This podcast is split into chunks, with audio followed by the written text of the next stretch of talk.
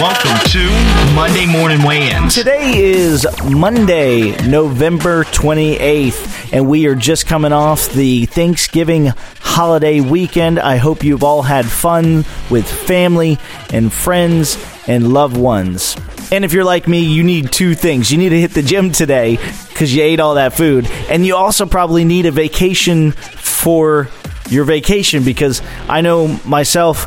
Uh, I rolled into today having so much fun over the weekend, pretty tired, so we got to get after it. And that's why I'm bringing you some Monday morning motivation.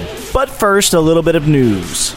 Well, some of you probably heard over the weekend that dictator Fidel Castro passed away. He ruled Cuba for 47 years. He is responsible for creating the first communist state in the Western Hemisphere and, of course, a major player in the Cold War.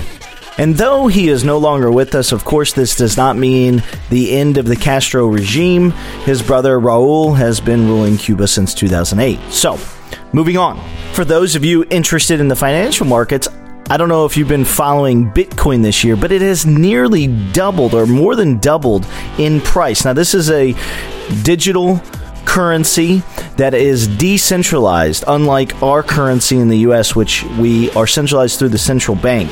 So it's interesting to watch that that currency, the value of that currency, is up over $700 per Bitcoin keep an eye on that moving forward. Okay, moving on to some NCAA recap from the holiday weekend. And you know who I've got here with me? I've got the sports guru, Sebastian. Hey, Sebastian. What happened this weekend? Besides eating, some amazing games. My first favorite dish from this weekend was the Ohio State Michigan game.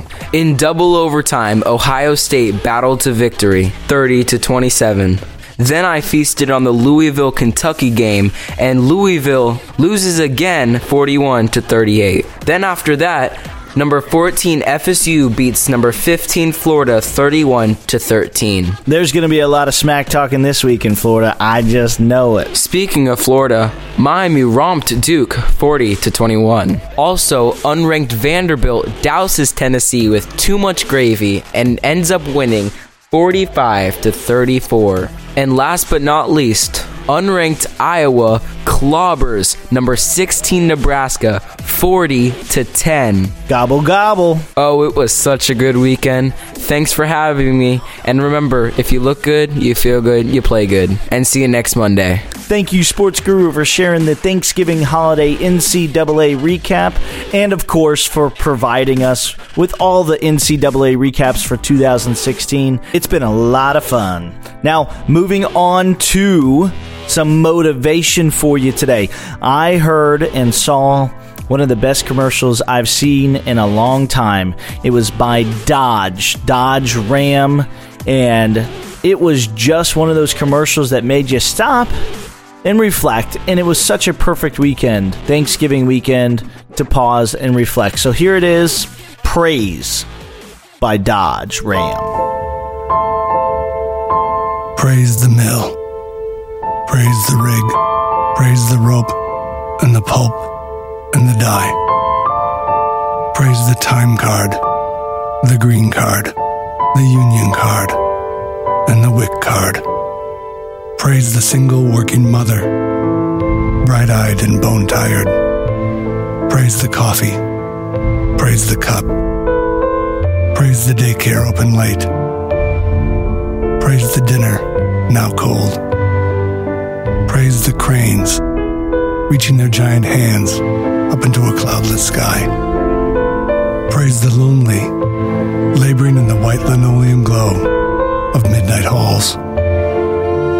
Praise the line worker and the line. Praise the foreman and the floor. Praise the second shift, early Saturday.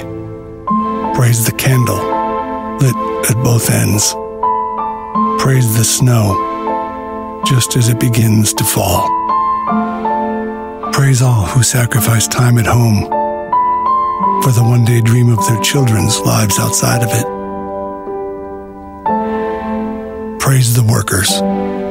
Praise the work. Dodge, you nailed it. That was a perfect Thanksgiving weekend commercial, and I, it made me stop and reflect and remember how thankful I am for family and friends and the opportunity to do a podcast like this. So thanks for tuning in. Remember to check out the website at intohinterland.com, and we'll see you next Monday.